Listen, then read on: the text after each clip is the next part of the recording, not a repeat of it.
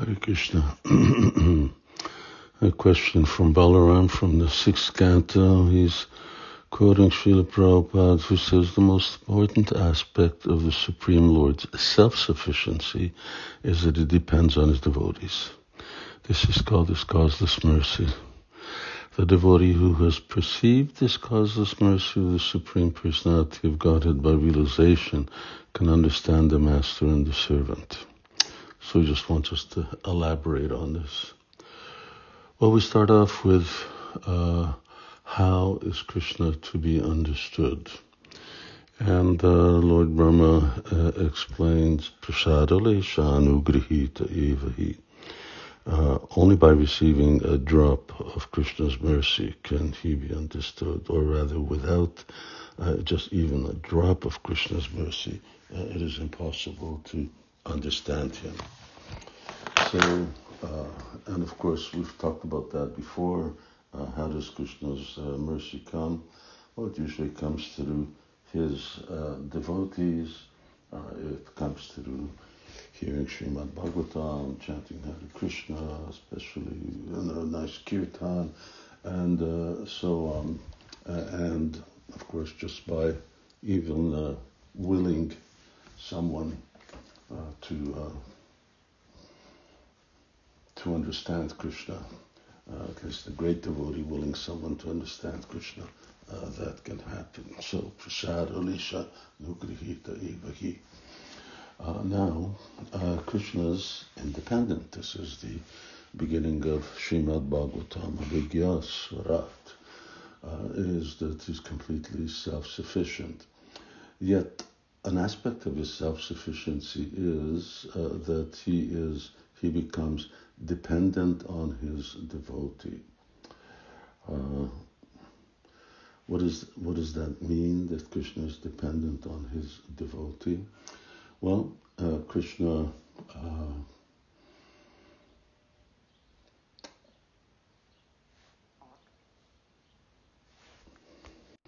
sorry, just a minute, I was just distracted. How does uh, Krishna become, uh, uh, is independent on his devotee because uh, Krishna comes under the influence of prema. And uh, when a devotee possesses that prema, uh, then uh, Krishna uh, becomes that devotee's devotee. Uh, how is it that this is part of his self sufficiency? Well, prema is Krishna's Shakti, Krishna's potency. Srimati Radharani is prema personified. So uh, when we talk about he's coming under the influence of his own potency, well, but that's him. So he still remains self-sufficient. But in another sense, uh, it's, he's different from him. Uh, and therefore, uh, it's the uh, seen to be the uh, power uh, of the uh, Vaishnava, of the devotee. Krishna drives Arjuna's chariot and therefore becomes his servant. coming under the influence of means to serve somebody. So he's a servant. But Krishna's uh, subordination to Arjuna is not as perfect uh, as, for instance, when baby Krishna brings Nanda shoes on his head.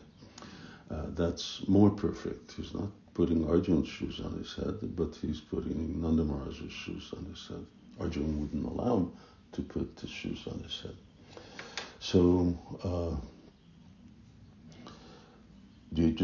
Prapadyante, according to a devotee's level of uh, spiritual uh, perfection, uh, then Krishna uh, serves that devotee.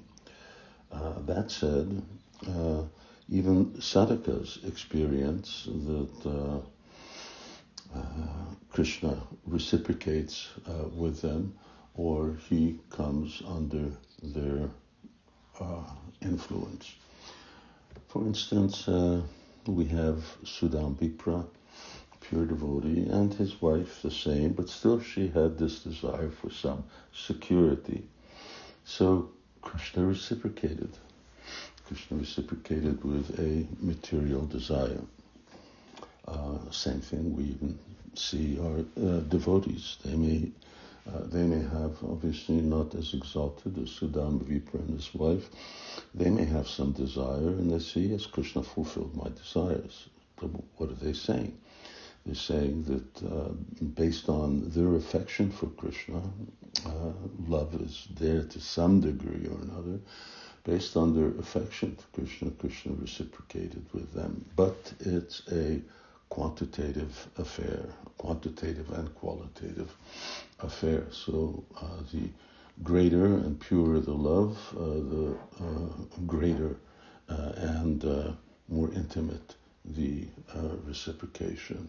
And of course, as Prabhupada here says, that when someone has realized this, then he actually enters into that role, into that lila, where he becomes the master and Krishna becomes the servant, or she becomes the master and Krishna becomes the servant, as the relation can be.